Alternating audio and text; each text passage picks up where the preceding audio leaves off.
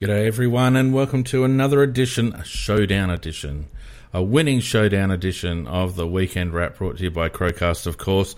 There is nothing better on a wintry weekend than to have beaten the Port Adelaide pair, and that's exactly what we did this weekend, and lots of humble pie to be eaten by a few of us, and none more so than my cohort, Macca. How you going, Mac? Bye, me. Good, thanks, Phoenix. Why am I eating humble pie? I don't know. I'm just trying to rope you in. Okay. Not a good tasting pie.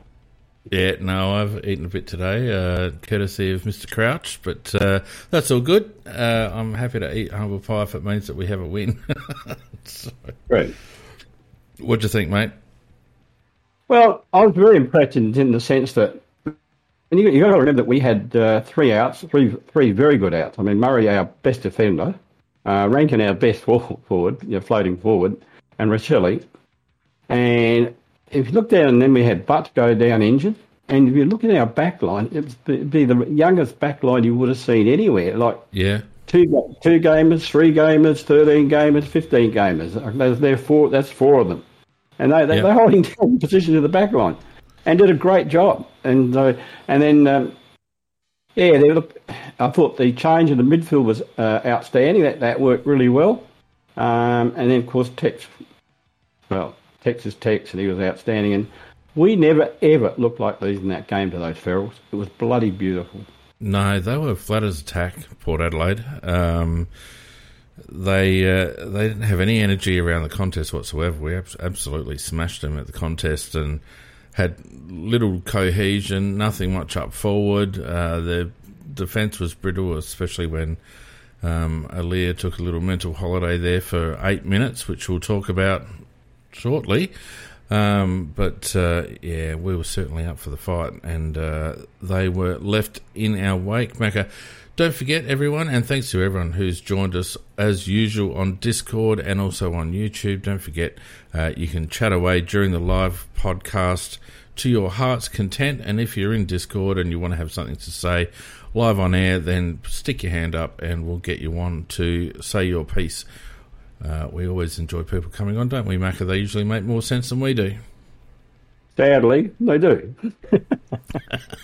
I think it's sad. Takes the pressure off us, mate. Yep.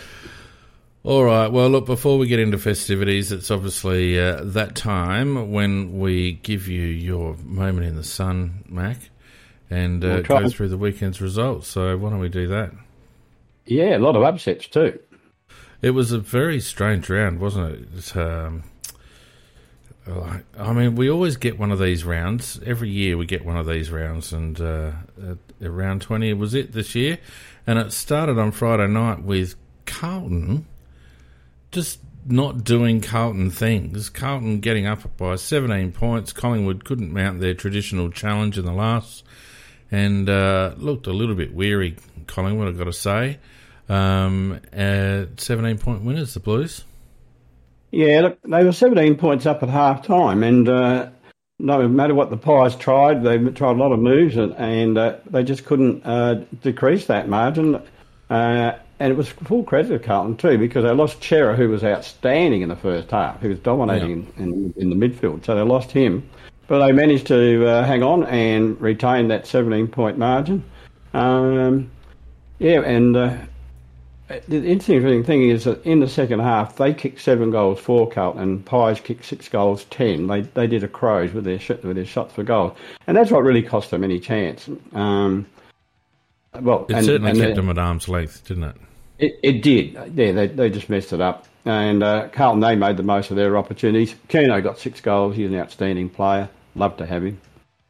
I'll tell you one thing I noticed, Macca, in that game. Young Mr. Dacos did not like the heat.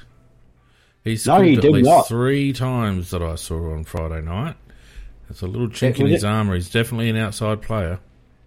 Yeah, they did actually put more physicality. He's been tagged before, but he hasn't been put under the heat physically like he was this game. And he certainly didn't have the same influence. No, he didn't. And he was found wanting on a couple of occasions when they really needed him to go. So I wonder whether that's going to, just feed into teams' planning with Collingwood going forward. It will. It will. Anyway, and then on Saturday, we had another upset. The Giants coming from behind at Mars in a shithole day to get up by 5 points over the Bulldogs and really stamp themselves as a contender, in like a finals contender, Mac.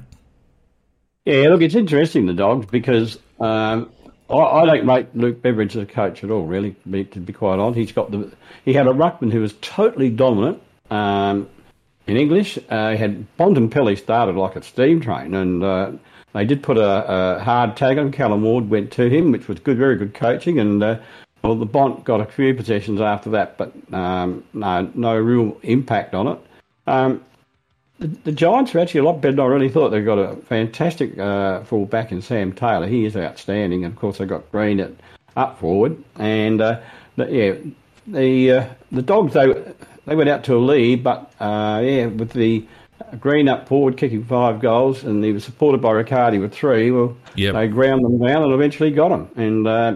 And I think Beveridge, I wouldn't want him coaching our team. No, not in the slightest, not at all. And interesting. That was a 7th straight win for the Giants too. Yeah, they're on a roll, and they've got a couple of really good mids, and as PJ in the chat points out, Finn Callahan, definitely a beauty. Would have loved to have had him at Adelaide. But anyway, we move on. The next upset of the round was Freo, if you don't mind, getting up by 7 points over Geelong at the Cattery, and really putting Geelong's finals aspirations in a bit of jeopardy. Horse race, there'd be urine tests going on. It didn't seem very likely because they'd lost their last 4, Freo, but actually history repeated itself. They actually won their last year, Fane. Yeah. I didn't know that until I looked it up. But it was really good. Freo, they hung on to win the game when Geelong made a charge at the end, and they got the last couple of goals of the game, and Geelong have got 2. I think it's Blickovs and Hawkins got hammies. So, yeah, their chances of getting in the finals are just disappearing a little bit, or getting weaker by the week. But as I said... let's not go too early on Geelong. They've still got a bit of quality, and they're only half a game out. But, yeah, it certainly doesn't do them any favours. No, probably my wishes there as well. Yeah, true. And then for the next upset on the menu tonight, we have Gold Coast just giving Brisbane a fair old touch-up down there at Metricon, or whatever the hell it's called now, Heritage Stadium. 96-55, wasn't just squeaking over the line, Mac, 41 points, resounding.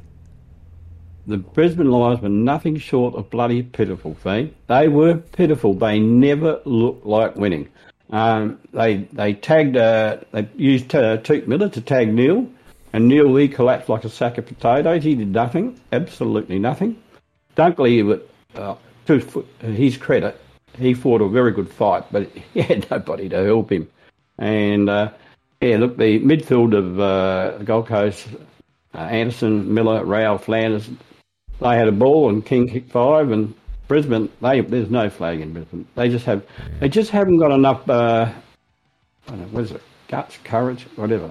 I don't know. They're a Jekyll and Hyde team. They really are. When they're going well. But for such an experienced side, you wouldn't think that they'd be capable of peaks and troughs like that. But when they're off, they're just nothing. And they were off against Gold Coast. Yep, totally agree.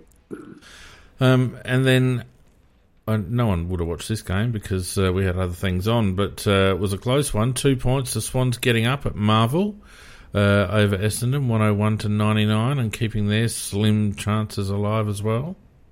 Yeah, didn't see it live, but 37 points early in the third quarter. ones are up. The Dons made a late charge, but didn't quite get there. Buddy Franklin did his carve, and that may be the end of his career almost, possibly. Yeah, maybe. Well, and the guy that replaced him, he kicked five. What's his name? Munson or something like that. Can't remember. But, yeah, Essendon came home hard, but they didn't get there. And I'm pleased because I don't like Essendon either. I was at Melbourne Airport on Friday afternoon, and the Swans boys weren't on the same flight, but they were walking. They'd obviously got off another flight, and Buddy was in front of me. Jesus Christ, he's a big lad. You don't realise how big he is. He is massive. He's a mountain of a man. Yeah. And, yeah, it was Amadi who got the 5 goals, and somebody in the chat put it up there. Thanks, mate. Yeah, he's a big fella, but you're right, Mac. That might be the end of him. Yep. Calves can be nasty. Yep, they got a hell of a good play in that Goulden too. He was outstanding. Yeah. Shut up, PJ, in the chat. All right. And then the next game actually went probably according to script. The Saints in the end by 29 points, although they blew Hawthorn away in the first quarter and came back a little bit after an absolute roasting by Sam Mitchell, but to no avail, and St Kilda stay alive.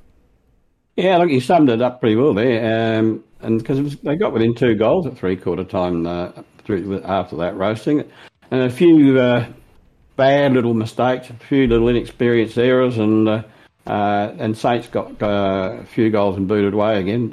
They concentrated on blanketing Sicily, and he didn't have very much impact on the game, and that was very helpful for the Saints. And yes, and a good weekend for the Crouchers too, Mac, because Bradley didn't have a bad game either. Well, I've got to say, he was the best on ground. He was outstanding. Yeah. Next up, Max Gawn beat Richmond 130-98, Melbourne by 32 points, but it was nip and tuck until Maxie decided that he'd just stamp Richmond out single-handedly. I read his stats somewhere. I can't remember. It was something like 28 possessions, 22 of those contested, 10 score involvements, it was like 10 clearances or something. Just ridiculous numbers. Well, you've actually described it very, very well. That's exactly what did happen. And it just showed, I mean, they have a good midfield. They haven't got Oliver around. I can't understand that hamstring of his going on for so long. Viney and... I think he might have the sniffles as well as the hamstring, mate. Okay. If you get my meaning. Yeah. I did hear that. I didn't know whether that was right or not, but... anyhow, moving on, Viney and Petrarca, they finished on very strongly. And now that could bring us to Grundy. Grundy's got to look for another club, mate. Oh, he'll be at Port next year. Very likely. No doubt in my mind he'll be at Port next year. Yeah. They love picking up washed up ruckman, and I'm not saying that Brodie's washed up, but he's not the player he was. And I reckon they'd be happy to let Lycett go and bring Brodie home. I know Brodie was close last time until Collingwood offered him the crown jewels and the key to the city. But some people are saying Sydney, that's a possibility. But if I was a betting man, I'd be saying he'd come home to Port. You're probably right, but I think that Sydney, who really, really do need to have a ruckman, because they've never had a ruckman for ages, they'd be prepared to pay. They don't pay their people a lot, but I think they'd be prepared.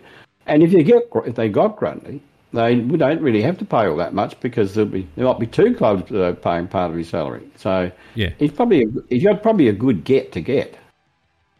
Oh, look, no doubt. He's certainly be on Sydney's radar, and I'm sure they'll make him a good deal. As you mentioned, a lot of it paid by about half the competition. But, yeah, I don't know. I just don't know. I know for a fact that he was keen to come home last time, and it was only money that really kept him in Melbourne. Would you trade Rob for him? No. Okay.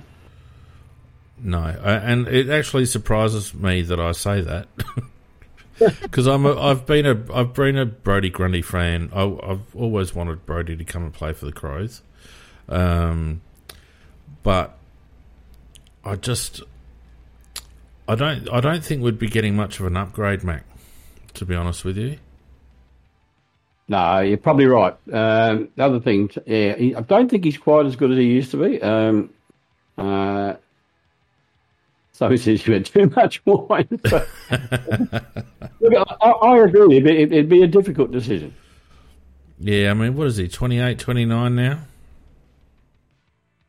Yeah, but he's still probably got about another 3 or 4 years in him. Yeah, that's true. I mean... It could be worth it, depending on whether the maths played out. Like if we could get a good deal for O'Brien in terms of a trade, as you point out, it might be a good salary cap option in terms of getting some money off the books. Because I mean, look, I'd be quite happy if Grundy came here. I certainly wouldn't pursue him terribly hard, and he's a different player to O'Brien. I don't know. Look, I'm not Riley O'Brien's biggest fan, but to be honest with you, I wouldn't be disappointed either way, Mac. I think that's where it sits. Fair enough. Let's move on.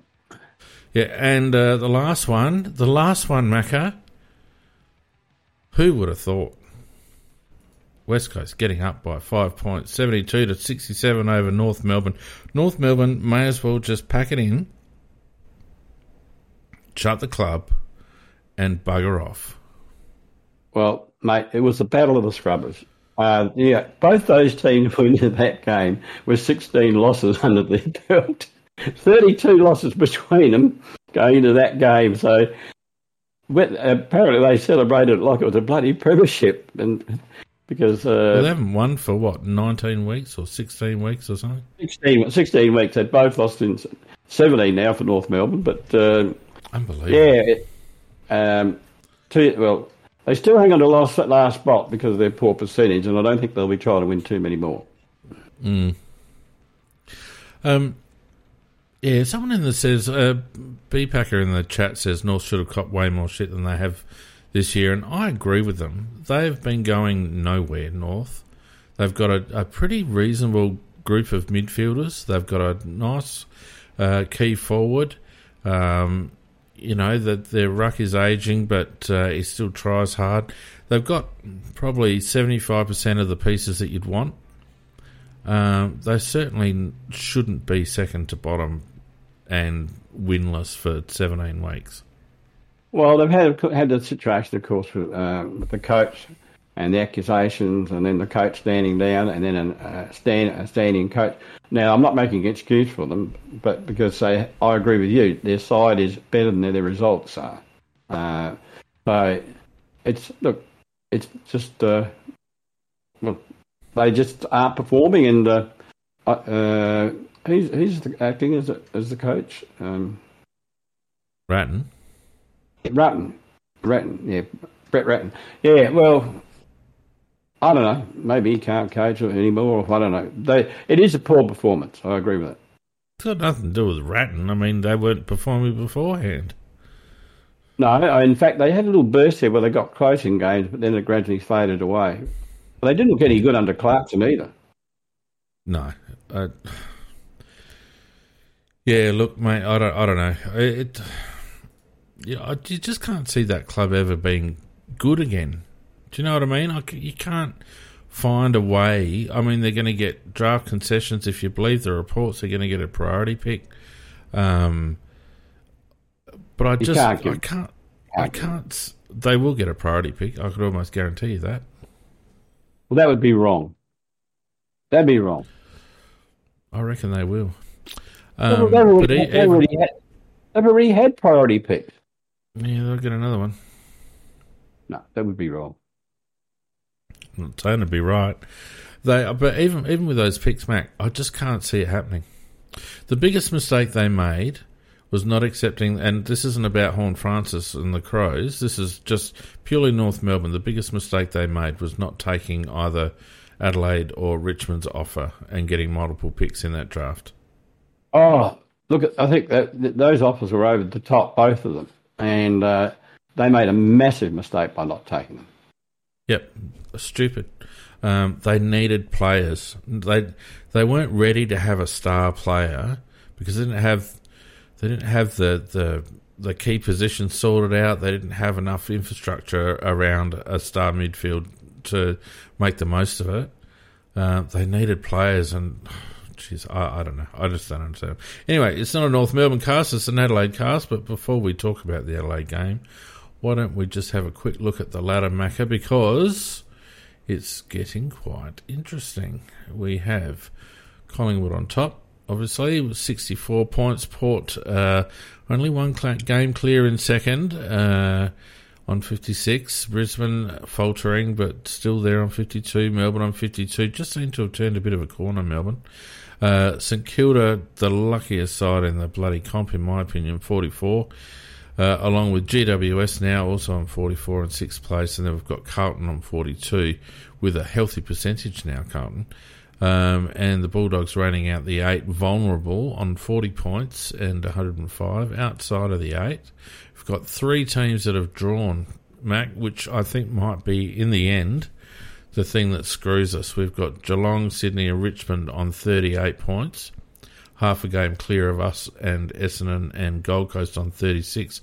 We've got a great percentage, but I worry about that half a game that Geelong's got. I reckon that might do us. Well, it's certainly going to be very, very hard. But firstly, you'd have any chance of being in the four. Well, if we won 4 games and that's 13 wins, I reckon we'd get in. I do. But... yeah, it is a worry about that half a game. It just depends how the other games fall, and they could fall badly for us. Yeah. Geelong are at home again next week. I expect them to bounce back. But, look, it's so hard to predict. I just have a feeling we might end up half a game short, and that little bad patch that we had against Essendon and whatnot and Gold Coast, that's going to really cost us, I think. Yep. All right, Macca. Well, down to the main event, because it was a wonderful night on Saturday night. Much fun was had. Did you get up to much? Did you watch any footy or do anything on Saturday night, mate? Oh, I did. I actually watched. There was a nice little game between the Adelaide Crows and the Port Adelaide Power. Surprisingly, Adelaide got up 16-16, 1-1-2. Port Adelaide, 9 goals, 11-65, 47 points if you don't mind. Clean sweep of the showdowns this year. Back on even keel, 47 apiece. Life's good. Well, you know, I heard that they were playing this game, and I heard that one side said they hate the other side, so I went for the Crows.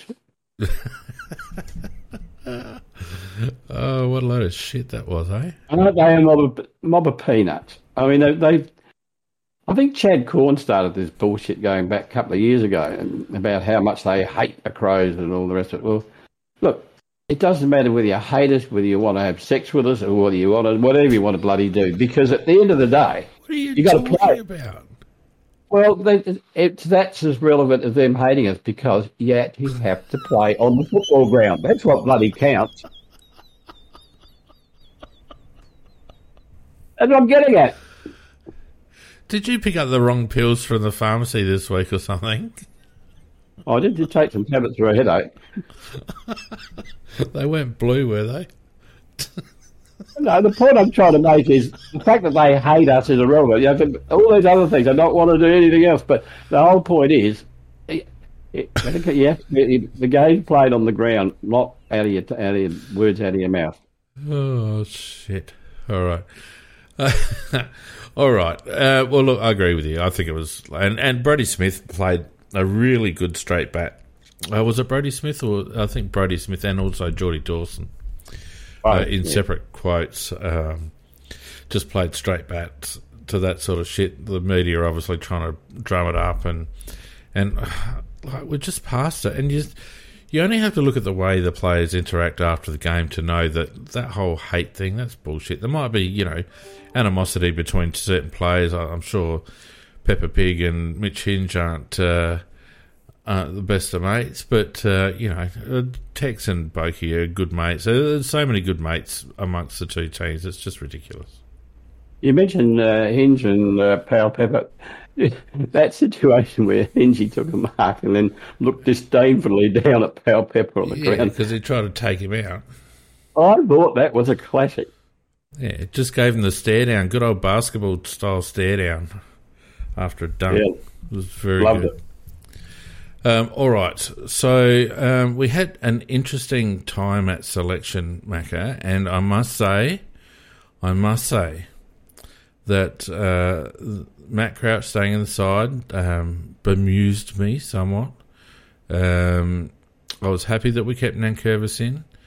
I was bemused initially that Jakey Soligo was going to miss out, but that changed for the better. I think that was a very, very good call late, because I think they probably listened to our podcast on the Saturday morning, Mac, and realised that we were correct in that we were just far too slow in the middle. We just needed a little bit more speed in the middle. And taking Sloaney out and bringing Jake in, even ahead of Jackson Hateley, I think was a very good move.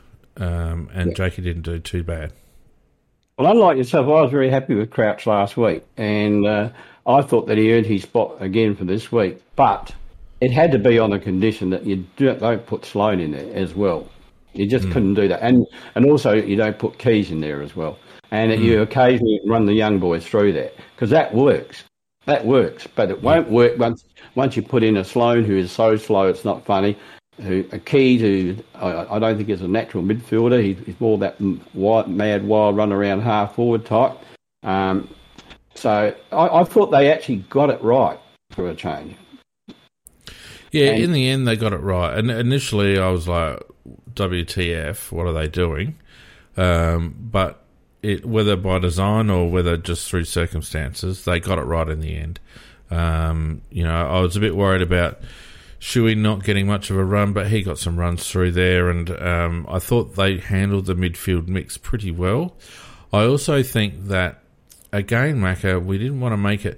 I tell you the thing that I notice is the big difference, because we're obviously very worried about our ball movement and our speed, right? Our pace. And we didn't all of a sudden become Usain Bolt in the midfield, but what we did do is move the ball very, very quickly. And quick ball movement will offset a lack of leg speed, and we were prepared to give the first option.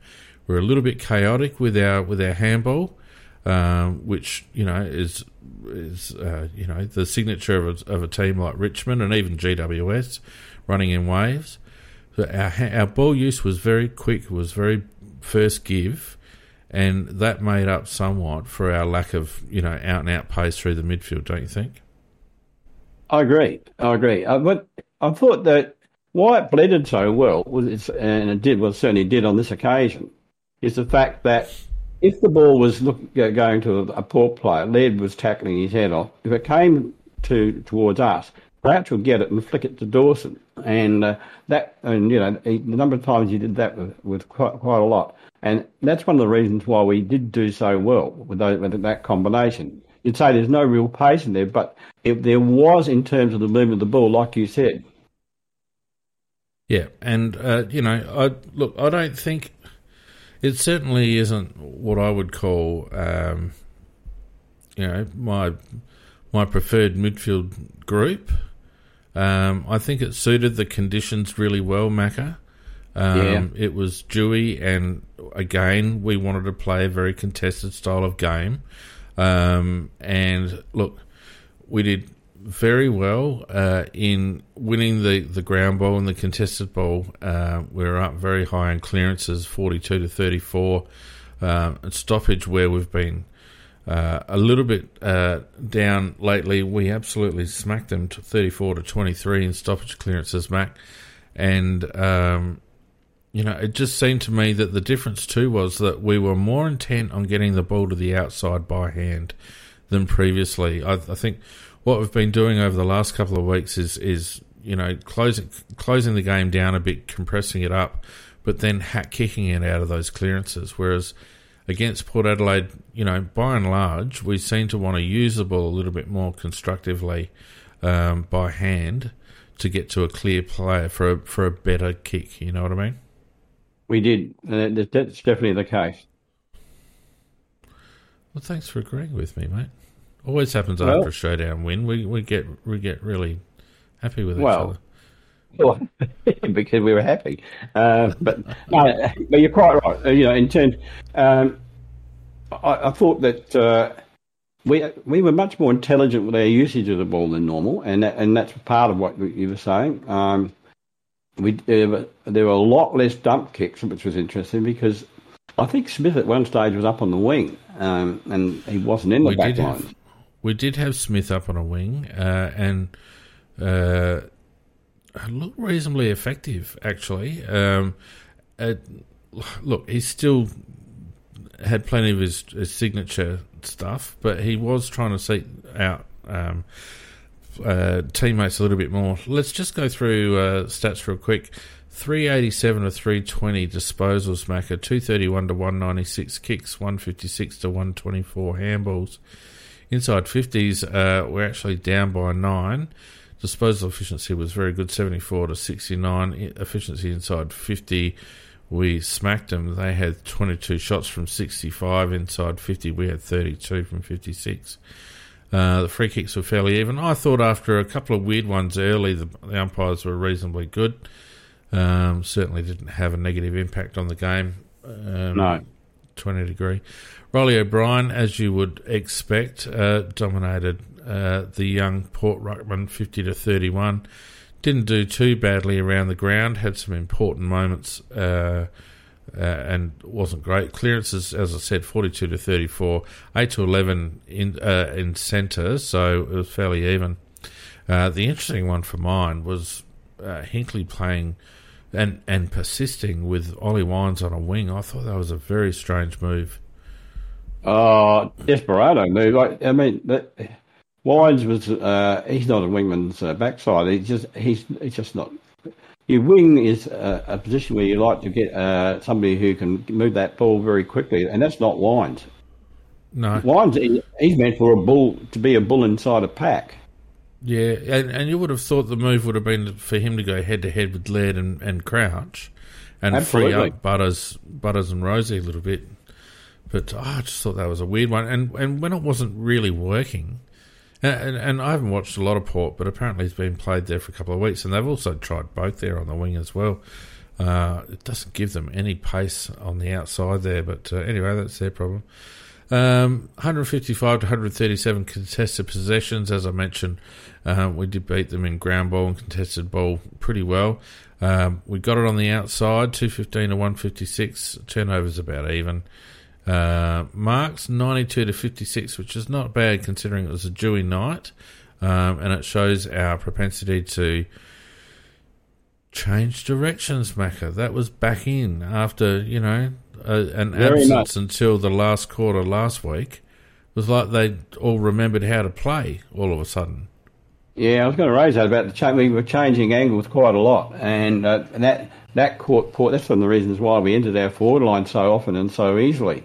Once we did get in there, we did very well in terms of a percentage. I think about a 50% conversion rate, something like that.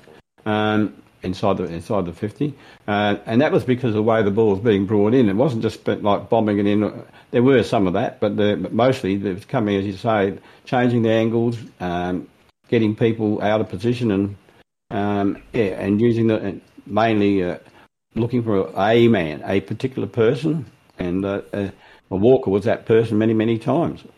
Yeah, and using the corridor a little bit too, Mac, a bit more, and hitting up those short targets. So we tended to be taking that extra disposal on transition, getting deeper forward entries, but also conversely, when it looked like we were going to go in deep, hitting up the short target as well. We had a few shots from, that 35 to 45 metres out, where we just dropped the eyes and hit up the lead. So it was a good mix, and it just shows when when you do change your angles and it spreads the defence, you've got more holes, you've got more grass to work with, and you take the big intercept markers out of the equation, don't you?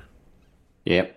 But so many of those marks were just taken in front of the eyes or even on the chest. And, Fogarty was leading well, Walker was leading well, McAdam was leading well. So, it was a very mobile forward line. Yep. Marks 92 to 56, inside 50, 20 to 7, contested marks 18 to 13, intercepts about even. We led from wire to wire. Tackles, we're up by about 13. Tackles inside 50 were reasonably even. 1%ers, I don't know what that stat is. So, it was a pretty good performance, albeit that I did feel, Macca, that Port looked very flat, didn't they? I guess when one side gets on top of the other, it does look that way. Now, whether that's because whether it was a chicken and egg, did we get on top because they were flat, or did they look flat because they were chasing most of the time? Yeah. So it's hard to say. It is, and I don't want to take anything away from the win because it was a fantastic win. And you play what the opposition puts in front of you. But I just felt like they didn't have any appetite for the contest, Mac. We got hold of them around stoppage. They didn't seem to want to be as hard as us. Our tackling was ferocious. We were in their face with frontal pressure the whole night, which I think was a big key. We never let them get any sort of run on any sort of free ball. When they were transitioning, and we were able to hold them up quite frequently, and they weren't able to hit the hot zone inside 50 very often. They were taking a lot of shots from wide or deep or in the pockets or whatnot. So, it was just a good all round team performance with some individual stars. Yeah, there were too many players. I graded players as. I went through them one by one, and we'll be doing that a bit later. But I probably only got on my list there probably maybe three or four that maybe can do better than they did. But there were probably about half the team probably playing very, very well, and then the balance except for maybe three, four players did their job, and then there were say maybe three or four that could have done a bit better. So we've got a couple of people in the chat with their hands up. Big Mick's back, and Gates is there as well. But just before we go to those boys, I want to talk about the Alier, Lachie Jones head clash. Worthy of comment. Bit going around on, and I also want to say, Elon Musk, you dickhead, changing Twitter to X. Now, whenever I get a notification on my phone for Twitter, it looks like I've got a missed call. Fucking idiot. Because it says X now instead of a bloody. I know. I don't know why you change it to X. Bloody fool. He's got far too much time in his hands. So plenty of talk on socials. Obviously, the AFL came out with a statement saying that they'd be investigating. Port obviously have defended their doctors, as you would. I just don't know. To me, it's indefensible, Macca. It's indefensible that they would allow Alier to come back on the ground so quickly, if at all. So the official story is that both went through HIA, which is the video review of the incident. Lachie Jones also had a SCAT 5, which is where they do that's the actual concussion test. But Alier wasn't made to do the SCAT 5. They're saying that both passed the HIA, and Lachie Jones actually passed the SCAT 5, and that Lachie Jones was subbed out. Initially they said it was a tactical sub, and then later they said that he had a migraine, which was, geez, if you've just been belted in the head, it's a surprise, isn't it? You got a migraine. So obviously wanting to avoid the word concussion at all costs, in my opinion. And I'm telling you right now, mate, if you got a migraine, you're not sitting on the bench on a footy ground with big lights and a loud crowd. No. You don't have a migraine. Their doctor is a disgrace, and he's a bullshitting doctor. You wouldn't want to go with him and with something wrong. Let's be very careful. Let's be very careful. Well, I'll say one thing categorically. Because their doctor owns Sportsmed, and I haven't got the money. So right. Let's just... I don't want to have to mute you, Macca. But well, I will say this, my opinion. My opinion is this about Jones. Jones was lying on his back with his arms rigid in the air, which is the classic sign of a player that is knocked unconscious. I don't think his hands were rigid.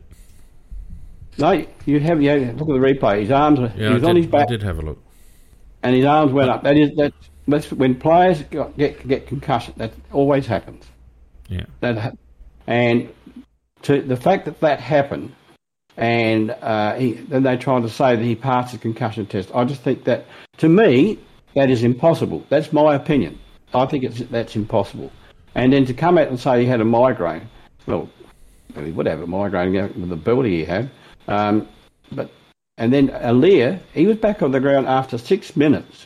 Now I don't know what sort of test he was given for 6 minutes, because I didn't see much happen, and he went back on the ground. And I just don't think that players get 2 matches and 3 matches for swinging a player to the ground in a tackle, and the head gets nowhere near the ability that these players' heads got. So to me, it's just Port Adelaide I think they should be punished, and I don't know what the punishment should be, but they should be punished.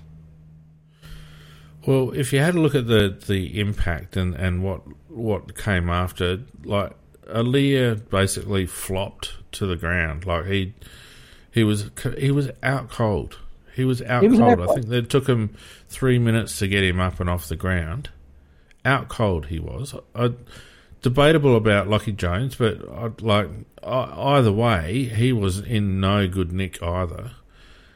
And for them not to even give Aliyah a scat test, if that's correct, and that's been reported by Fox Footy, as reported, if they didn't give him a scat test, if they basically passed him on the basis of a review of the footage, if they've looked at that footage and gone, nah, he's all right, then I don't understand what the concussion protocols are, because what I thought the concussion protocols were, in theory and in practice, was not what Port Adelaide did.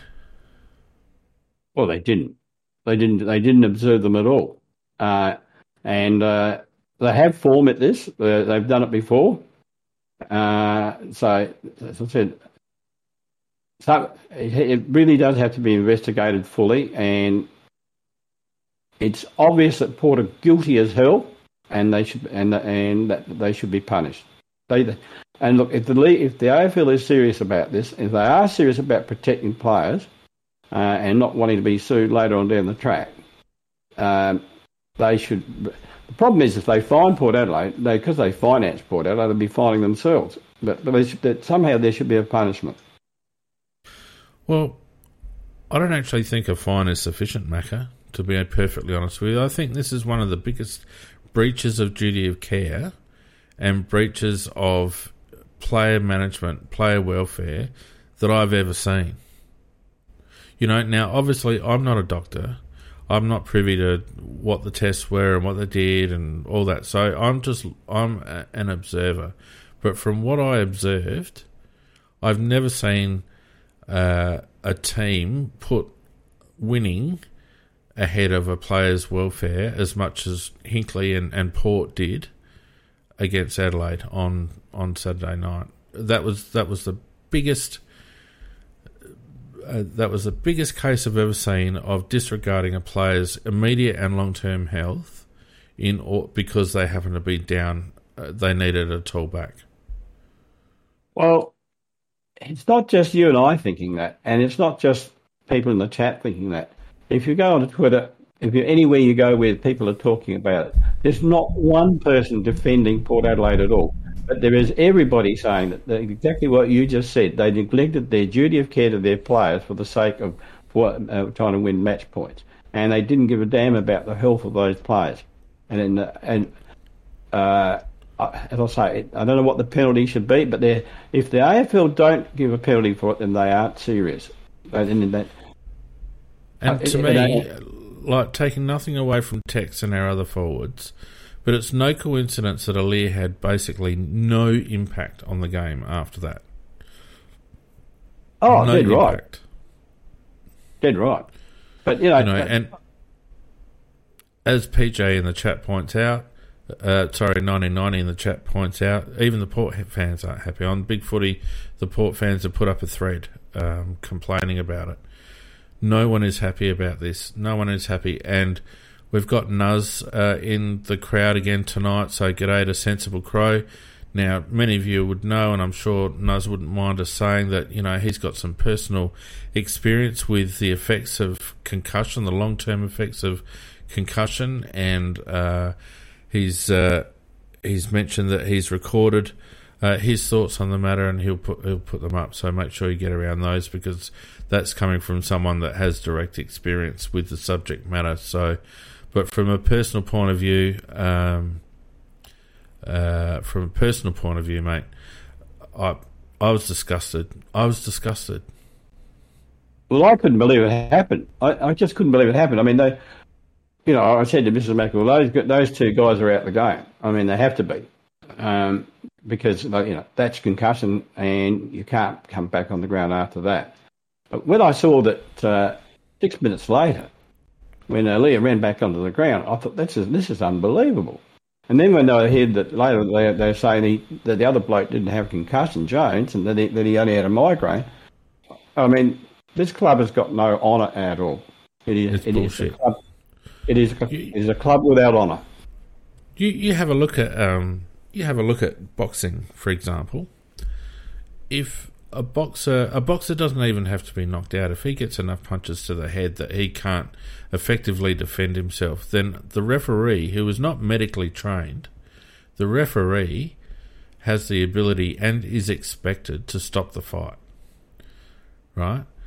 So if a sport that deals with getting knocked to the head as part of strategy empowers its officials to make those judgment calls without any medical training, just on the back of the safety and protection of their athletes, then I think we need a situation where the AFL have an independent person, whether they be a medical person or whether they be a steward or whatever, that oversees the concussion protocol. I don't think we can leave it to clubs, because clubs like Port Adelaide seem to pay scant regard to what the protocols are, and also scant regard to what the health of their players. And as I think it was Bobby said in the chat, if that was my kid, I'd be absolutely woeful. I've watched my kid get knocked out playing football, and he was incredibly well taken care of by his club. If they'd allowed him to go on, I would have gone and punched the coach out. If I was Allaire's parents, I would have gone down to Ken Hinckley and absolutely torn strips off him.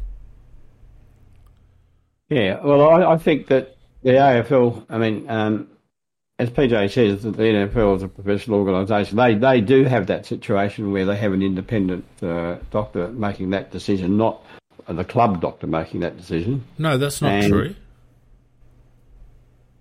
Is that not true? No, the clubs manage concussion protocol. No, I'm talking about the NFL, the rugby. Oh, sorry, I thought you said the AFL. I don't know about the NFL. No, they do, and so we're behind them in the sense that we should have an independent one. If we're going to have this type of situation, well, then we should really have that independent doctors at each one. Yeah, because I just don't. If the AFL is serious, then they've got to look at the situation, whether Port breached protocol or whether they didn't. I think they've got to look at the optics of the situation and understand that there's a gap in the protocols that they have to fill, and they have to take ownership of it. And I'm telling you what, there's a couple of class actions going around, And if the AFL let this one go, that is not going to be a good look in terms of those class actions. So they just have to do something. Yep. I agree, 100%. And I thought it was a disgraceful look for the game. A disgraceful look. Yep. Anyway, that's enough of that. Let's move on. We've got a few people in the chat. And I noticed that Big Mick's there. Big Mick, we'll get to you in a minute. But Gatesy, you've been waiting since almost the opening bounce, mate. So come on in and give us a moment of your esteemed knowledge. How are you, mate? Hello, how are you? Gatesy. Good. Haven't been on a while, boys, but... No, it's been good. The game... I mean, no, we've missed you. Last night. I went to the game last night and I was very impressed by the crowd. 50,000 there, very good. My personal notes of the game, our set shots weren't very good, to be honest. We did 16 behinds. Dawson 0 goals 3. I did not like that. Have you noticed with Dawson that he's developed this habit of kicking on the inside of his foot and everything's going left?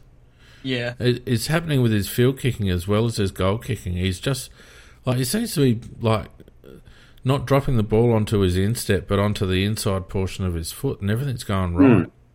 Mm. Very strange. We were right on the hill when he kicked that one that went left, sort of open goal. Yeah. Wasn't very happy with that at all.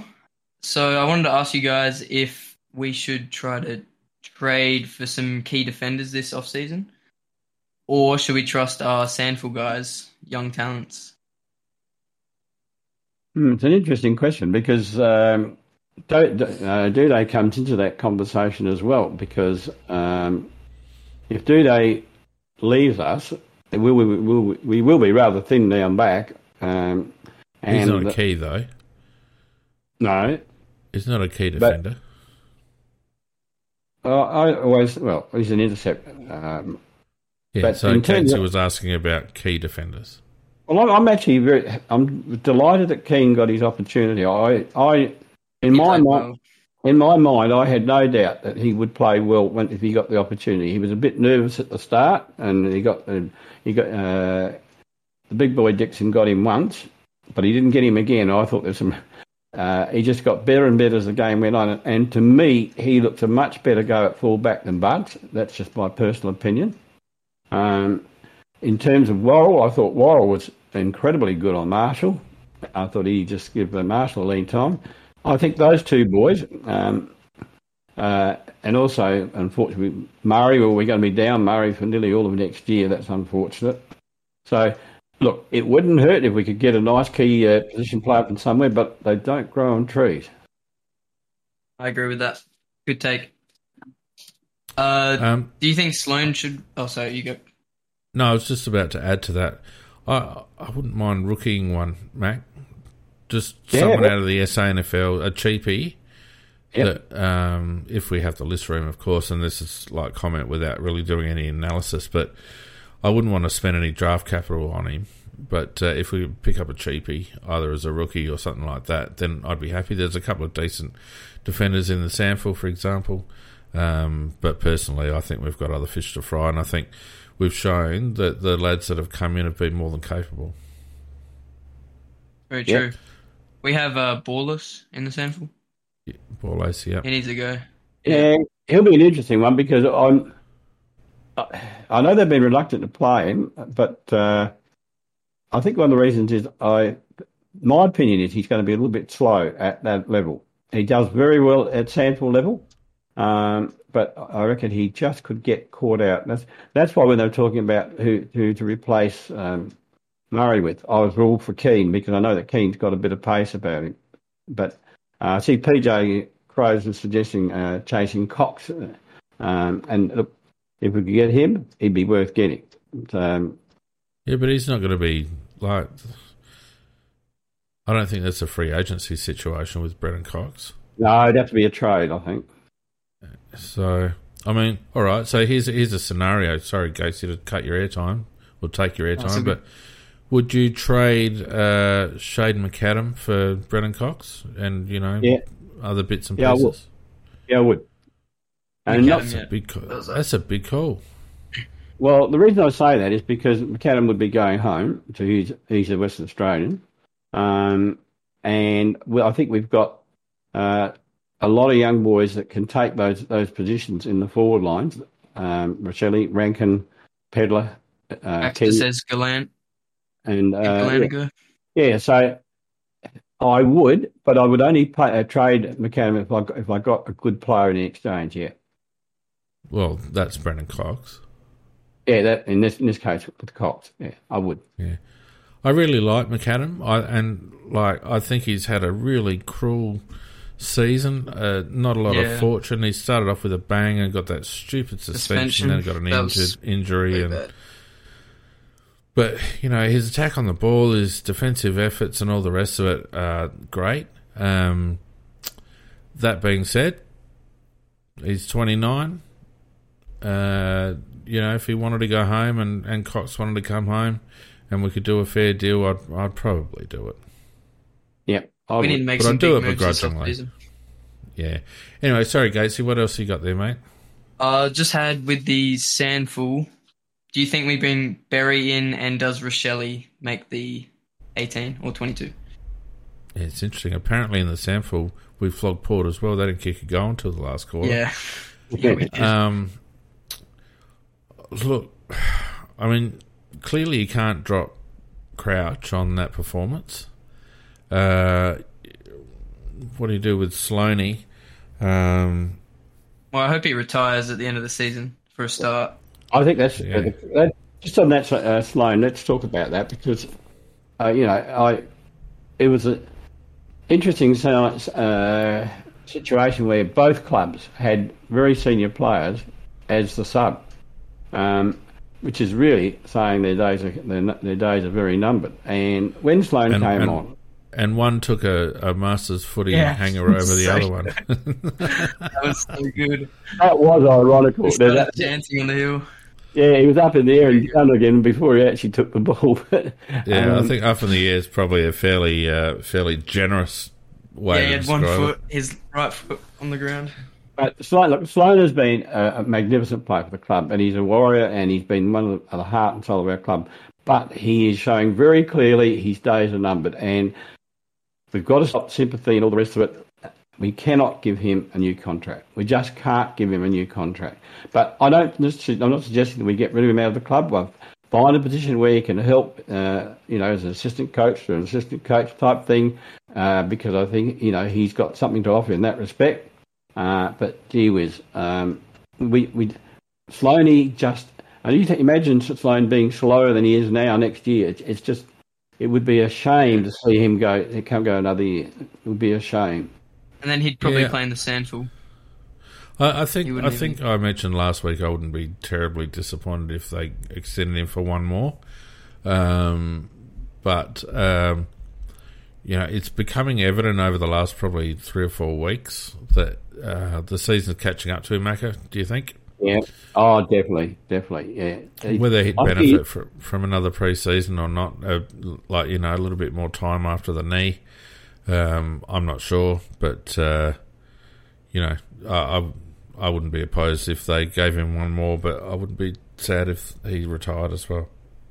I'd be very disappointed because that's going to mean one young player less is going to get an opportunity to make their way. That's true. Well, and the person in the gun for that one is Sam Berry. I hope he comes back.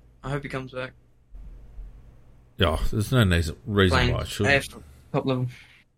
Well, I think we're at a stage with our situation is that we've got a lot of good young lads at the moment, and Berry, I'm not saying he hasn't got a future, but what he has to do, he has to earn it. He has to make it to the point where they have to pick him. If he does that, he's got to do that several weeks and earn it, because at the moment there are so many players vying to get into the team.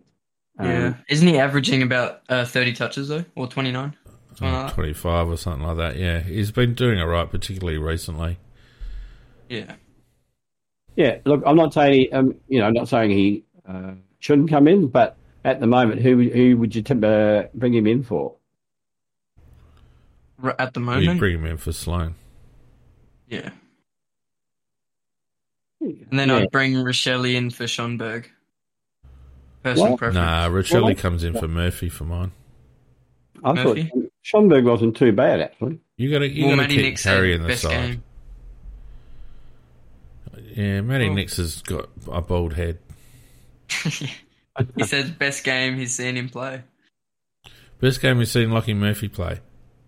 No, Schonberg, sorry. Yeah, Schonberg. Oh, Schonberg, yeah. I think Richelli comes in for Murphy, to be honest. Yeah. Then we got to win next week. Well, we got to win from here on.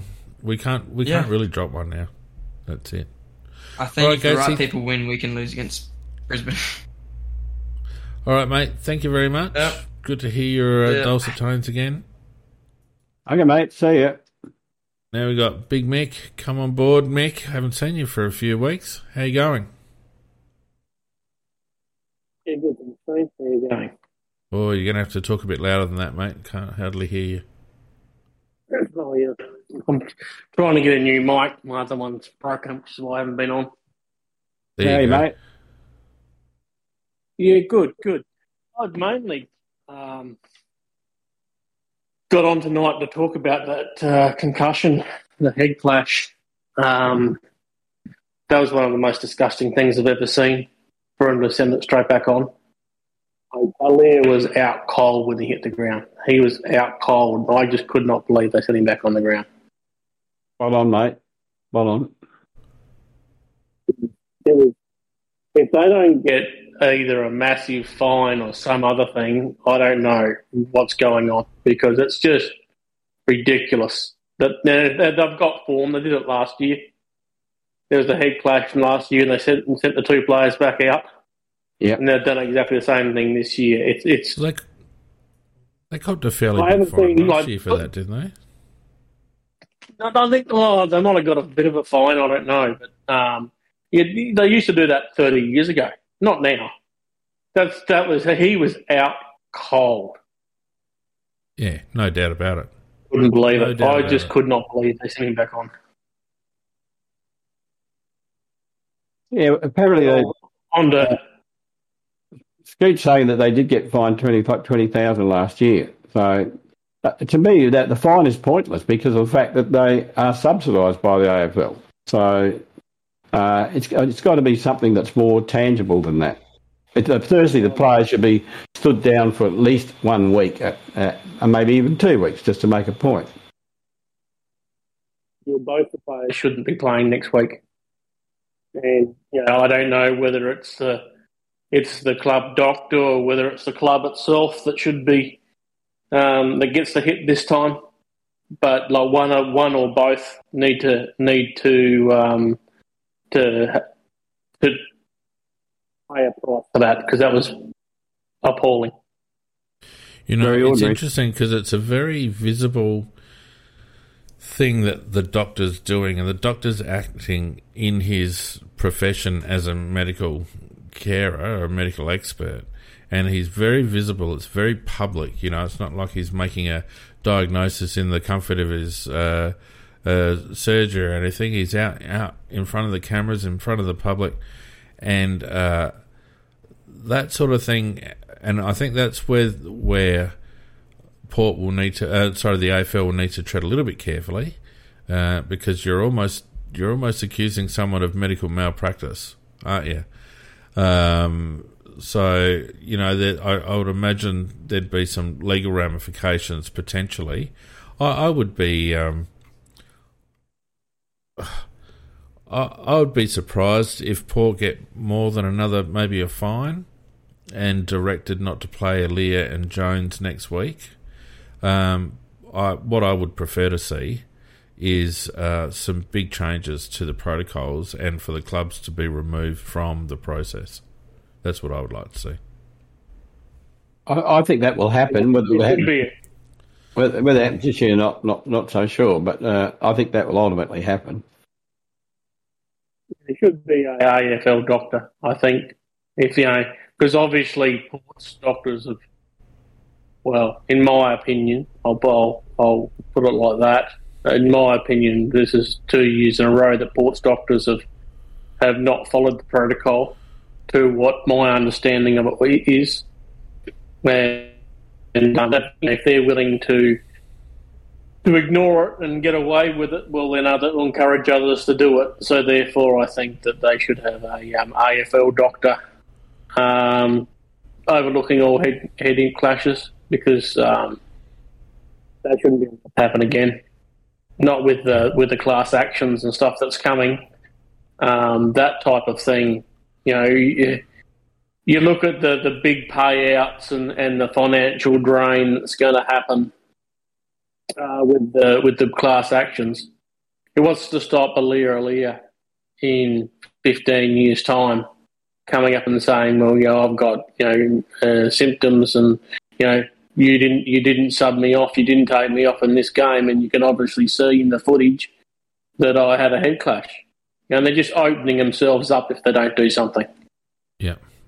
Well said, mate. What do you think about the game in general? Oh, I loved it. It was good to see. When the side was named, I was thinking, oh God, look at our midfield. Like, they're going to have to do a relay to beat a snail. But I couldn't believe how they nullified Port's quick midfield, and I don't know how they did it, but they did it. And it was just their harassment. The back line was amazing. Yeah, awesome game, and I really enjoyed Keane's game. You know, for his first one for the club, he played really well. No, he's going to be good. Yeah, in my opinion, he's going to be good. He's actually very mobile for a big fella, and he does look before he kicks as well. I thought he showed that he's going to be good. He's got pace. He's pretty quick, and even like Worrell and all the back line played well. Very good, Mick. Nice to hear your voice again. Nice to hear you doing well. Thanks for your contribution. It's good to see Tex. Good to see Tex get the showdown medal too. I think it was well deserved. Well deserved.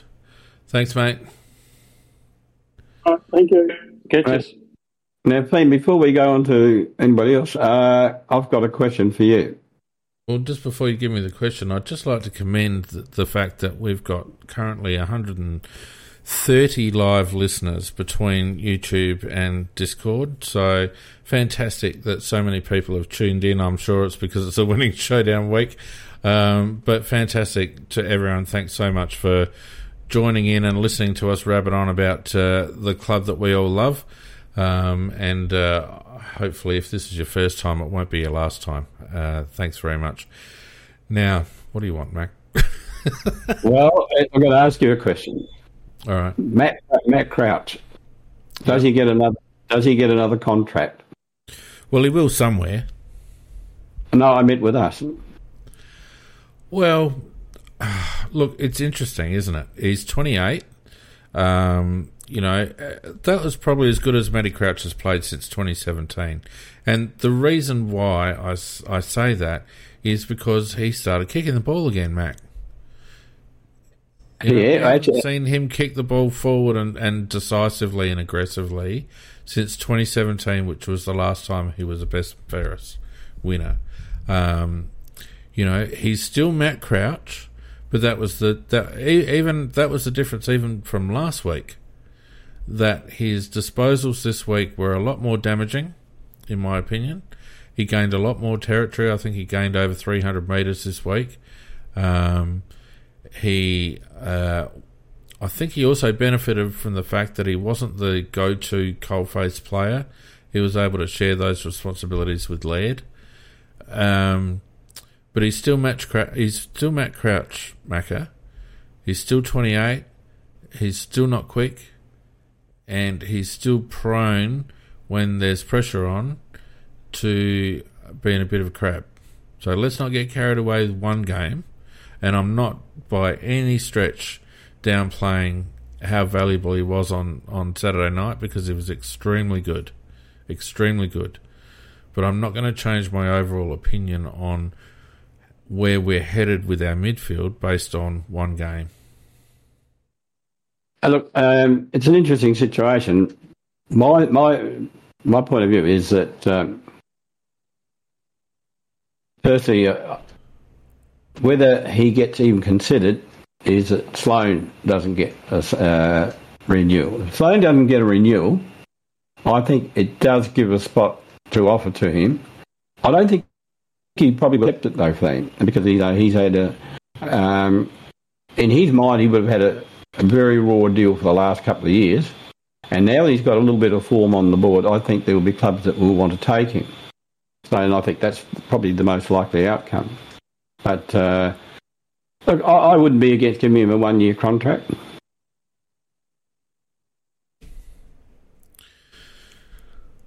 Look, I'd be happy to extend his current contract on the same terms, which aren't necessarily terribly favourable to him. But I'd be happier if another club took him. If I was West Coast, for example, I'd think very hard about taking Matt Crouch. Mm-hmm.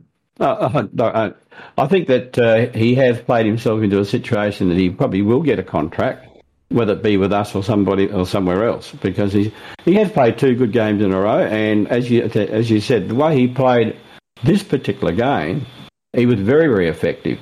Well, I wouldn't say he's played two good games in a row. Last week he played okay, but he gave us what we'd come to expect from Matty in the last couple of years, and that was a lot of backwards and sideways movement, not a lot of aggressive ball use, and no two-way running. What we saw against Port Adelaide was less of the former and more of the latter, which is what we want, right? That's what we got in 2017. So, but that said,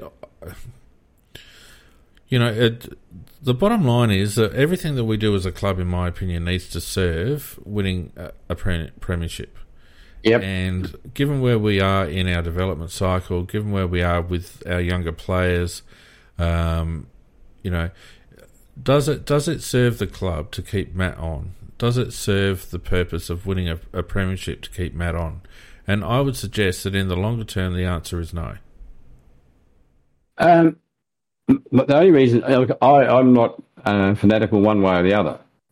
If he gets a one-year contract, I'm comfortable with that. If he doesn't get a contract, I'm also comfortable with that.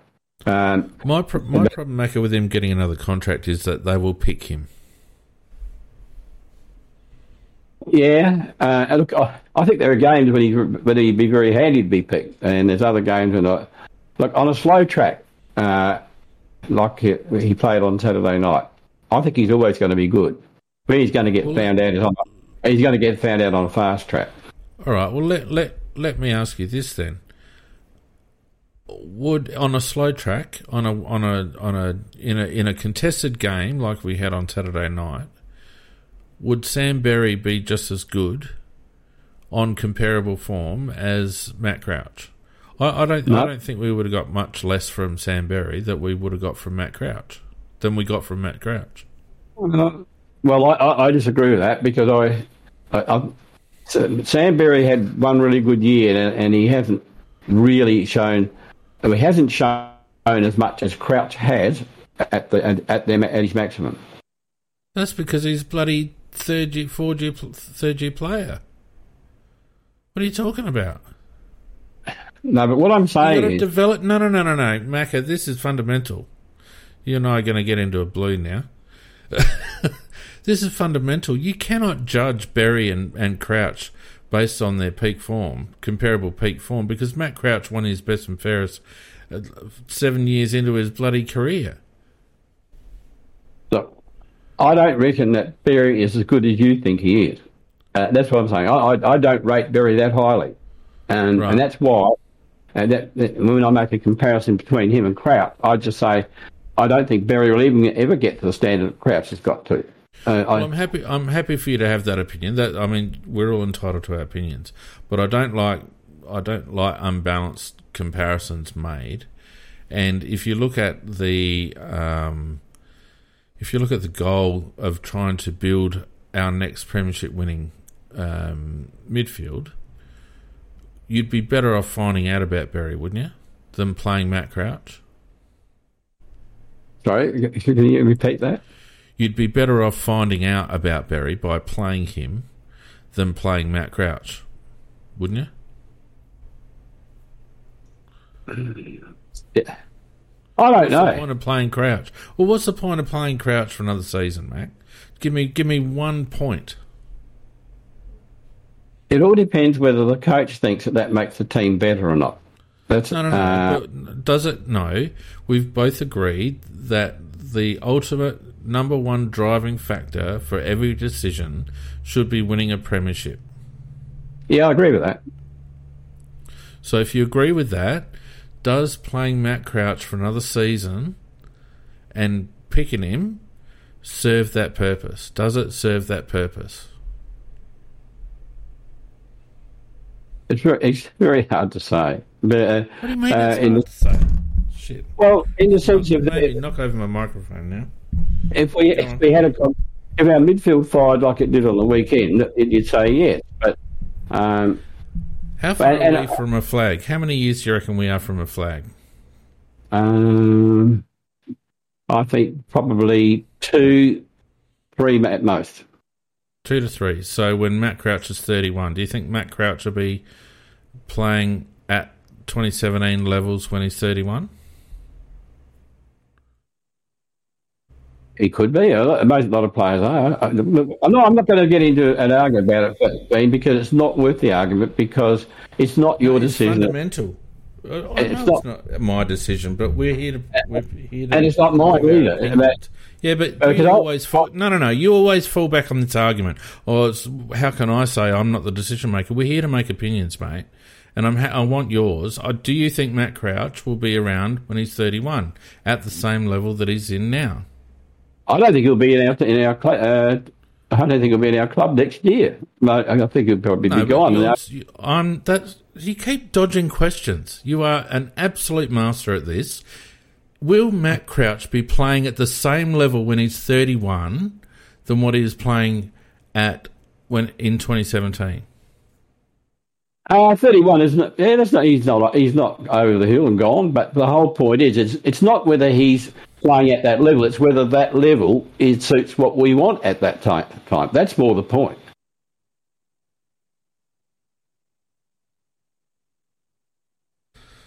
It's a good thing we do this podcast remotely, Macca. It really is. No, I would have thrown something at you by now. I have no doubt. The thing is, I don't rate Berry. I just don't rate Berry. I'm not asking you about Berry. I'm asking you about Matt Crouch, and I've given you a very direct question which you're refusing to answer. So just freaking answer it, or say I don't want to answer it because I'm a wuss. One of the two. Go ahead. No, that's not the two alternatives at all. There's a third alternative. I don't bloody know. What do you think? What I would say absolutely is on our path towards trying to win a premiership in 2 to 3 years' time, it could be still handy to have Crouch there in the background to play in certain games when it would actually be of advantage to us to help us win those games. Not necessarily that he would be gone in there every week, that he could be handy to use on that. I'm not suggesting he's our standard midfielder. I'm not suggesting it for one moment. And then I don't think he's going to be here anyhow. So I think the argument's... And so you're happy for him to take those minutes at the expense of a young developing player? If there's a young developing player that deserves to take those minutes, then he gets the role. I'm just saying there'll be games when there'll be injuries or whatever, then when he'd be very handy, which like he has been in these. I'm not saying he's the answer to everything. I'm just saying you have 42 players, whatever is on your list. It's very nice if you can have a situation that you've got your 22 players out there, and you've got if every one of those players could be a player that could be in your team. So if you get him on a cheap contract, I'd keep him. Okay. All right, we'll leave that there because we're never going to agree on this. I happy for Matt to have another contract as long as it's not with the Crows. Very happy with the way he performed on the weekend. I'm very happy for him personally that his career is somewhat resurrected. He's not part of our future. He's not part of our next finals push, next premiership push. And I think he'd be better served in another club, and I hope he gets that done. Now, just talk about who has got extra contracts. It was interesting that Dowling got a 2-year extension, and that Keane after the game was given a 2-year extension after the game on the Saturday night. So I think the club thought quite rightly, we're not going to take any chance on this boy going anywhere else. So that's right. That's right. Dowling was an interesting one. 2 years, I guess. Well, I think he's a lad with ability. I mean, he's, you talk about players for the future. I think he is one of those for the future. Now, unfortunately, he got injured this year, and that ruined his season type situation. But I think he's going to be a good player, and he might well be the player that we need in there that we're talking about. Oh, geez, everyone in the chat just going off. Of course, I've seen Dowling play, for God's sakes, PJ. I'm just saying that 2 years on the back of probably a month's worth of good work is a big call. That's all. I'm not saying I would necessarily disagree with it. I'm just saying it's a big call. And we've made a lot of long-term extensions in the last, 2 months or so. A lot. We've locked in a lot of our squad, particularly our youngsters, for quite a period of time. So I find it quite interesting. It's an interesting strategy that we've made. Well, it is. We have done that, and we're getting to the stage where every club has to delete maybe 5, 6, 7 players. So somebody's got to go, and it might well mean that because of that, Sprouts might come in that category that goes anyhow, because we are contracting the players we really want to keep, and that's what happened. Unfortunately, for Rowi's lad, because I thought Rowi's lad played reasonably well, but, everybody else had been contracted and there wasn't a space for him. See, that's why. For everyone listening, the reason why I fight with Macca about Matt Crouch is you just heard the reason right there, that if Macca had it his way, James Rowe'd still be on the list. No, I said he played reasonably well. I didn't say he started or anything. Jesus. And he fell off the bloody list because he wasn't as good as the ones before him. Christ almighty. You try to create a fight. Oh, I'll just have a bit of fun, mate. It's good. Look, you'd think that... There's a couple of obvious ones that are probably going to drop off. McPherson is one that comes to mind that I think is going to drop off. We'll go. Yeah, I think he's the one. It's sad for Andrew. He's had rotten luck with injuries and whatnot, but that being said, it's arguable whether... Like, he had a good run there for a little while and then tailed off and got injured again, so I don't know. But I think he'll be gone. You probably... argue about the two supplementary boys, the two the rookie, Borlace and Newchurch. Newchurch will definitely he won't be retained. Yeah, I don't think so.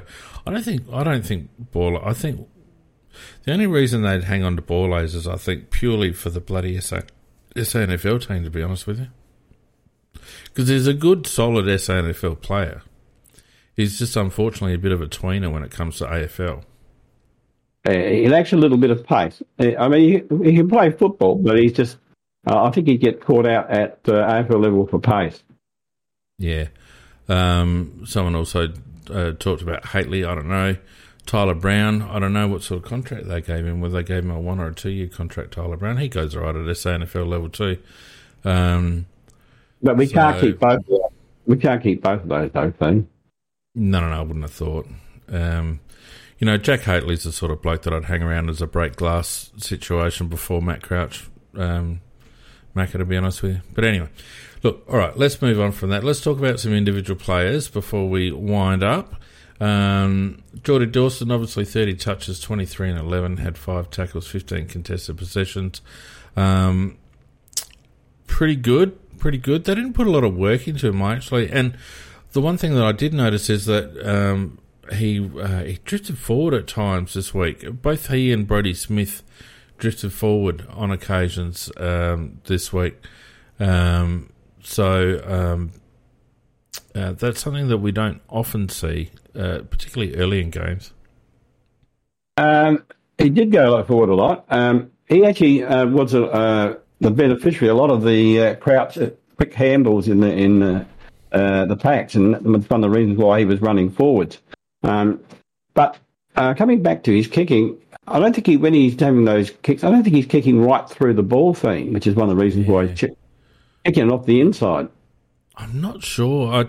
I can't. It's almost like he's soccer, like, you know, with when you kick a ball in soccer, you use a side foot. It's almost like he's doing a bit of that. It's very weird. It's like the angles aren't right. He's kicking across his body or doing something strange. And, you know, even that showdown-winning goal that he kicked in his first season, that came off the inner side of his foot as well. That's why it curled back right to left. The opposite way. So he's got a little, you know, and it's only been in the last month or two that we've seen it creep into his field kicking. He misses a lot of balls to the right because he and it's not a hook. It's not a hook. It's like a shank off the inside of the foot. A dead set shank. Yeah, it is. If you put him at half back and he's got to find a player 55 metres away in between other players, you put it right on their chest. Yeah. So whether it's just maybe a bit of laziness with his technique, Macca, when he's going for shorter kicks. I don't know exactly. It'd be an interesting thing to have a look at more closely. Having said that, he did play a great game, and I do think that if Walker hadn't have kicked 7 goals, he'd already won 2 showdown medals. He would have been in the running for a 3rd. Yeah, I reckon Crouch might have won one, which would have really made it interesting. It would have. Speaking of Matty, he had 32 touches, 12 and 20, 6 tackles, 15 contested possessions, 16 uncontested. I went through his stats before. He had something like 10 score involvements and 12 clearances. It was a very, very, very good game from Matt Crouch. Vintage Matt Crouch. It was. It was better than I even thought he would play. And I thought that... that's probably right back to his form back 2017. That was more like he played then. But, you know, then he obviously got slapped and started just holding the ball too long, slack handballs going backwards, all that sort of stuff. But he was much more direct. Yeah, good disposal efficiency, 91%. You know, as I said, 15 contested possessions, only turned it over 3 times. You know, he gave us 325 metres game, which has always been the knock on Matty, that he just doesn't actually hurt the opponent. He attended 21 centre bounces for 2 centre clearances, 10 stoppage clearances, 6 tackles, 7 inside 50s, which is exactly what's missing from Matt. Those inside 50 and score involvement stats, Macca, are the 2 key ones, the 2 key elements for Matt Crouch, and the fact that we got 7 inside 50s from him, and what was it, 10 score involvements. That's what elevated his game from good to great. Yeah, I agree with that.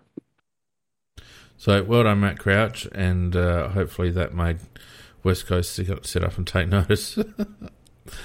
Wayne Miller, shut up. I'm happy to tell you, but we're going to shut up. Moving on. Moving on. Wayne Miller, I would say that's maybe Miller's most complete game for the club. What do you say, Mac? Never played a better game for us than that. Never. That was the best game he has ever played in Crows colours. That was a magical game. He just, I think he had, how many disposals did he have, Fiend? Quite a lot. 31 touches. Yeah. 32 touches, 19 kicks, 13 handballs, 5 marks. A tackle, I should say.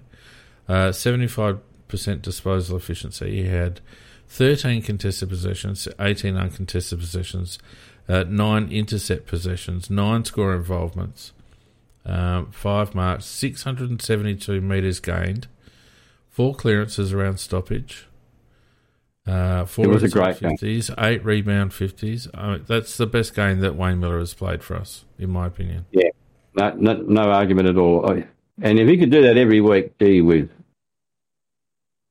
Yeah, and that, in my mind, that's what makes him, his position, like, you know, people have talked about having him up forward, putting him on a wing, whatever. In my mind, he, in that sort of form, he is the modern prototype halfback flanker. Yep, and I think a perfect halfback flanker's game. He actually took a few hard positions, which he is not. Yep. That's not usually been his way of playing, but I thought he was terrific. I just couldn't fault him in any way. Yep. Rory Laird, 26 touches, 11 of 15. He had 13 tackles, if you don't mind. 65% disposal efficiency, 11 contested, 15 uncontested, 4 intercepts, 6 score involvements, 294 metres gained, 1 centre and 3 stoppage clearances from 22 centre bounce attendances, 5 inside 50s. He was probably less conspicuous than the other midfielders, but I just thought he was just solid all day. Work rate was fantastic. I mean, those tackled, the number of times they looked like breaking out, but there come Laird, bang, and just with his tackles. That's really one of his greatest assets. He does hunt the ball well, but gee, he really hunts the play with the ball well too. Yeah. Yeah. I won't go through the whole team, but some other notables. Josh Worrell, I thought, had a really good game, Mac. Under immense pressure, he had 20 disposals, 15 kicks, 5 handballs, 3 marks, 5 tackles. He had 80% disposal efficiency, 559 metres gained, 5 tackles, 13 rebound 50s, if you don't mind, 6 one-percenters. But obviously the biggest value was him shutting down, I think it was on Todd Marshall, wasn't he? Marshall, yeah. He absolutely caned Marshall. I thought Worrell was fantastic. He was probably the best of our backlines. I thought he was outstanding. Yep, agreed. The showdown medalist, Texan, soon to be crowned All-Australian and hopefully soon to also be crowned Coleman medalist. 20 touches, 18 kicks, 2 handballs, 6 marks, 1 tackle, 7 goals, 4. 15 score involvements, including one that he unselfishly gave away to Ben Keys in the last. 6 marks, 2 of them contested, 5 of them inside 50. Still gained 461 metres, so he was still running up and down the ground, mate, still doing text things. What else have we got? 3 inside 50s. It was just a couple of his goals were opportunistic. A couple of his goals were classic forward lead-ups. And then you had that absolutely sublime balk on Alier on the mark and just a lazy 52-metre left foot kick from on the 45-degree angle for what should be, if you're talking about degree of difficulty on a skill, that should be goal of the year. I totally agree with you. I was going to raise it, and I thought you'd say no. But really, when you look at the situation, he's taken the ball. He's bolted beautifully, then bolted again, and gone onto his unnatural foot. And with a kick that the average person can't kick as good as with his unnatural foot. And it has been said by some commentators that he has got the best kick with his unnatural foot of any player in the competition. And I'll tell you what, that kick proved it.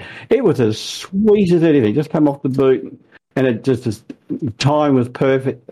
Just outstanding to look at. And if you look at the degree of difficulty in that, yeah, I reckon it's a good candidate for goal of the year. The thing that sets it apart, Macca, is that usually when a player goes on their wrong foot, it's because they have to. right? It's because they've, you know, their preferred site has been blocked or whatever, or they're in trouble. Tex chose to kick that on his left foot, right? That was a choice.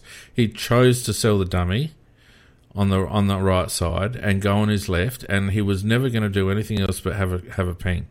So that's how confident he was on his left from that range, on that angle, on his non-preferred foot. And I don't think there's anyone that I've been thinking about this today and racking my brains. I can't think of anyone else currently playing who would choose to try and pull that kick off. I reckon you're right. No, I can't think of a player who could do it. I mean, and it's not for things. This particular goal was outstanding, but I mean, he's done plenty of brilliant snaps off the left foot as well, from quite a fair distance out. That is outstanding stuff. Bobby says Darren Jarman could. I don't reckon Fudd could kick a 50-metre drop punt. What? No. It's Raid says Jeremy Cameron. Well, I don't think Jeremy Cameron's got much of a right foot at all, so I wouldn't say he's a candidate. Toby Green, I don't know whether he'd have the range. No, I don't. I can't think of anyone who would purposely set that up and have a ping from. Let's face it, he was outside 50 when he kicked that ball. He was about 52 metres. Yep, that was magnificent stuff. Yeah. So look, the bloke's 33, and he's having his career best season, and I think he's just shocked and amazed everybody, you know.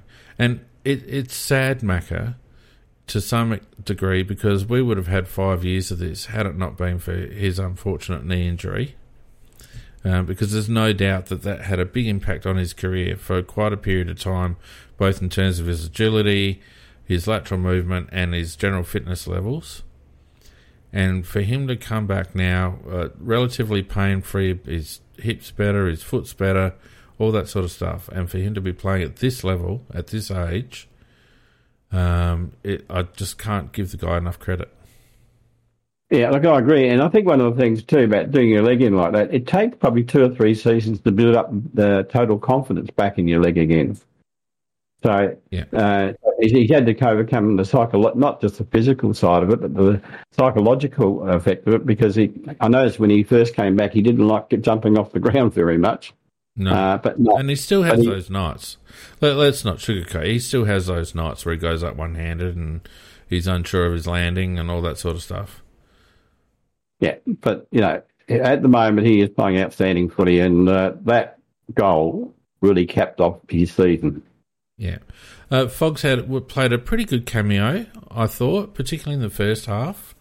Second quarter was probably his best. Kicked 2 goals, 2 from 18 disposals, 12 and 6, 4 contested and 13 uncontested disposals. He's been in and out of form, I reckon, Darcy. I don't know whether he'd be entirely satisfied with his year. He probably shouldn't be. He's going to have to get used to playing that role with Tex, because I don't think Tex is going anywhere anytime soon. He's playing second fiddle.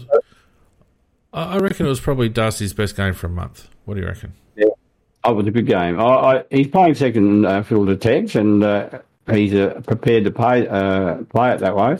But we can see when the opportunity isn't there for Tex, he made the opportunity for himself. And I thought that he complemented Tex very well. So, yeah. And it also helped Tex in many cases, because a lot of times he led when he wasn't honoured, but it left Tex in a one-out situation. So, yeah, I thought he played well.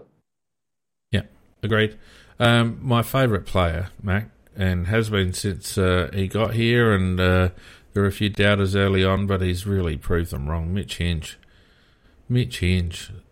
off halfback was just a game and a half. He's so aggressive. He's got a laser left foot. He doesn't shirk the contest. 17 disposals, 12 and 5, 2 marks, 3 tackles, 88% disposal efficiency, 10 contested possessions, 10 intercept possessions, 6 score involvements, 348 metres gained.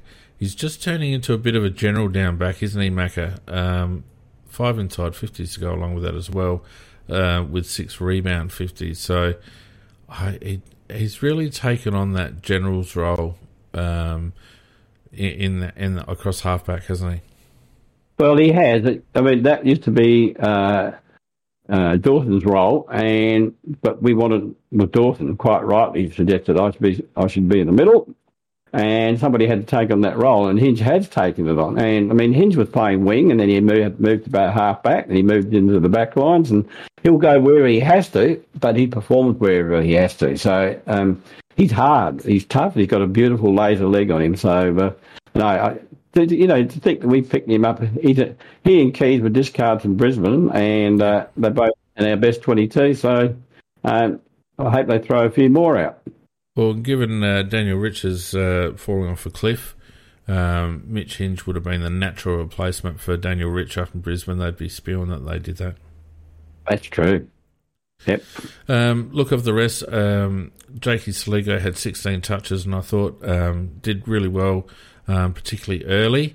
Harry also had 15 touches and didn't do himself any harm either. I thought he at times he had some really decisive pieces of play, Macca, so he stays in for mine. Benny Keys had a funny old night. It wasn't his best game, I don't think. Keane, it was so good to see this lad come in and, after a bit of a wobbly start, really owned Charlie Dixon for much of it, and it was great to see that the club had flown over his dad and his partner, and even the person that he lived with when he was at Collingwood in Melbourne, his border mother or whatever they call him. It was great that they were there to witness that, and he didn't let them down at all, did he? No, he didn't. An interesting thing is the fact that he was on Collingwood's list, and mid-season he left them because he said he wanted to go home. And the reason he's on our list is apparently he approached us and asked whether we would like to have him, which is a nice way of getting him. And so we brought him over, and they had his hurling season, and then he's taken Gaelic football. Yep. That's what they said in the paper, probably. I don't think it's hurling. I think it's Gaelic. Oh, he definitely played Gaelic footy over there. He might have done both. I don't know. Okay, but anyhow, he's taken several weeks to get AFL fit. I mean, he's been good enough at SAFL level, but I just think he's good. He's got a lot of pace. He doesn't mind being physical. He'll be good. Yeah. Plays a bit taller than his size too, I reckon. Shane McAdam, we've talked about him. I thought he was quite dynamic up forward, 13 touches and 1 goal. Lukey Pedler had a bit of a dirty night, but still managed to kick 2-1. Luke will benefit from this season, Macca. He's starting to tire, I reckon, but he will really benefit from having played pretty much a full season. He frustrates me. I'll tell you why, because I think he's got the capabilities of being a really top-class footballer. And at the moment, for some reason, he's stuffing up most of what he's doing. Because it's the end of his first season of AFL football, Macca. Gee whiz, mate. You don't have to be as aggressive as that. You want to compare him to Matt Crouch as well? Oh, still not. He's played 20 games. He's cooked.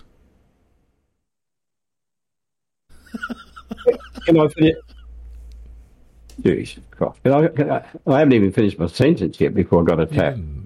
Oh, relax. Come on. What I was trying to say is he misses too many set shots for goals. Now, that's not a matter of being tired thing. He's got to really concentrate. He's got to concentrate on that, because if you ever look at his ratio of goals to points out of all the shots he's had, it's not a good ratio. No. What was his ratio on Saturday night? I can't remember, but I know he missed some. He kicked 2 goals, 1. Well, that's good because one was a dribble along the ground. But if you go back over the last few weeks, he does miss too many set shots. And yeah, he has been pulling them a bit, hasn't he? I rate him highly. And I think he's a real classy player of the future. And as somebody said, he's not a forward. Well, he's probably not. He's probably a midfielder, and he could be the answer. But he's just got to get fitter because he's had a lot of injury. He's just got to get fitter and get that kicking. But he could be anything potentially. Yeah, we've said that for a number of weeks about Pedler, but how many games have we also said that it usually takes for blokes to, hit their straps? I've got to know 30 to 40.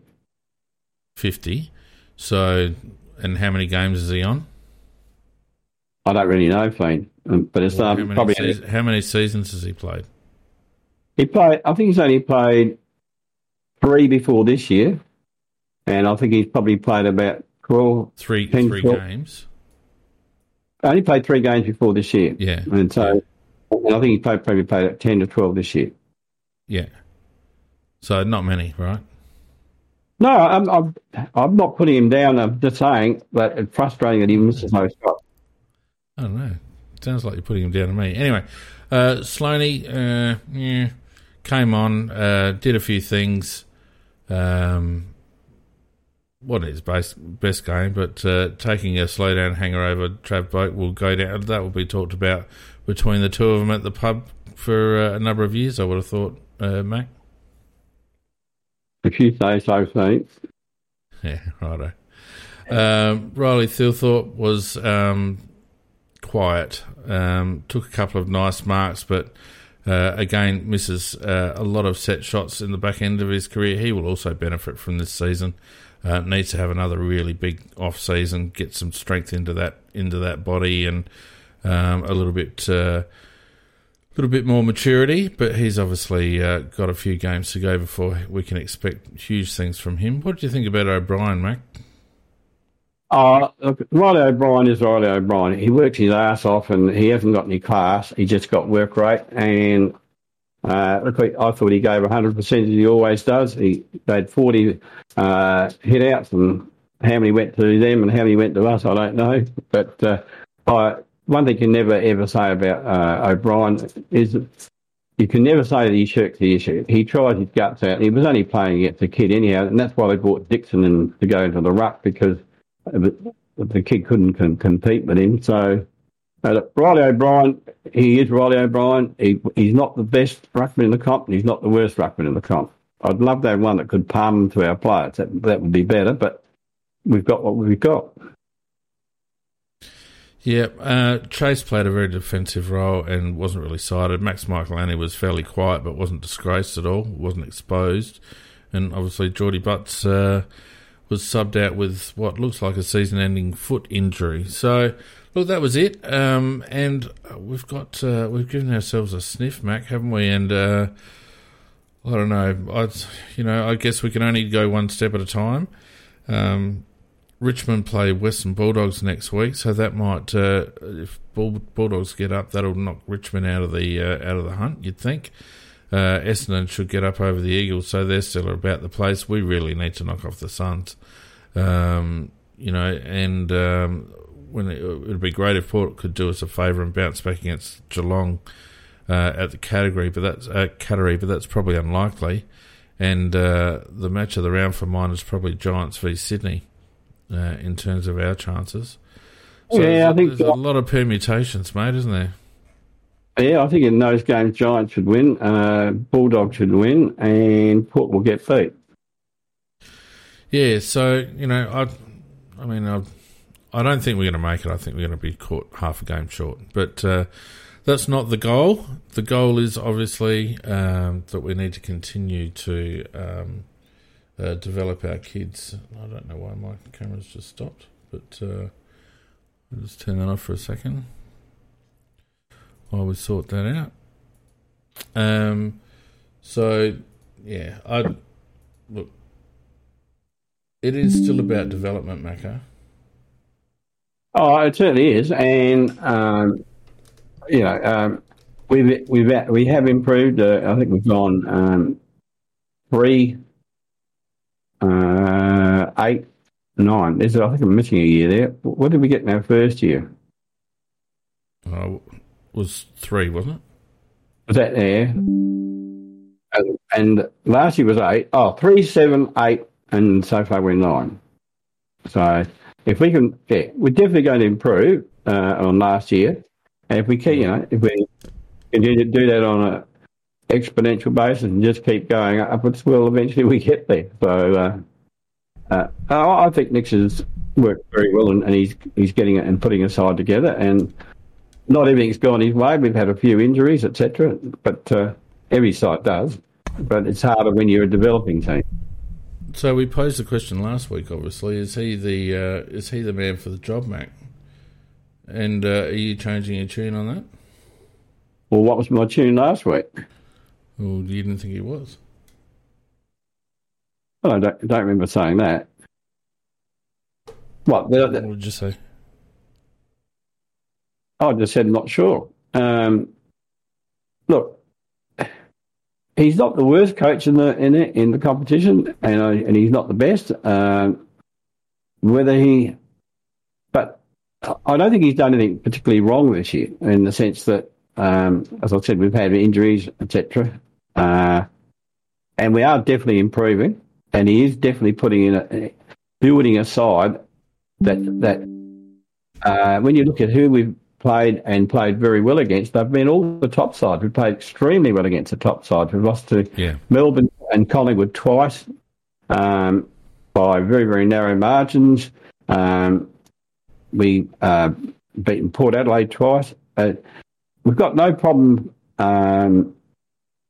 playing good football against a good team. It's the one thing that we do have, we just don't turn up against the lesser teams. Well, we don't turn up away from home. Well, Collingwood and Melbourne were away from home, and they were less than a goal situation. They were ones that we could have won. But yeah, in general, prior to those games, that's true. Mm. Yeah, look, my opinion hasn't changed. I hope we don't extend him until we've seen what happens for the first half a dozen games or so next year. I agree with that. As I mentioned last week, he would be one of very, very few coaches to bounce back from a 30% win-loss record to go on and coach a flag. So he's on a bit of a hiding to nothing there. But look, for Matthew's sake, I would love nothing more for him to do it. Do I think he will? No. But time will tell on that one. Anyway, I reckon that just about does us, Mac, for the night. Again, a massive thank you to to everyone who's joined us on Discord and also on YouTube. It's been a massive live crowd this evening, Mac, and we really appreciate everyone who tunes in every week. And as I mentioned earlier, if this is your first time tuning in live with us on a Sunday night, then make sure it's not your last. And if you're listening to us on demand later in the week, don't forget that we're live every Saturday night, and you can chat and interact with us as much as you like. Macca, it's been fun once again. Sometimes. Well, it's been fun for me, and that's all that matters. All right, look, thanks everyone. Have a good week, and we will see you next week for another weekend wrap. Until then, stay safe and goodbye. Yeah. Night all.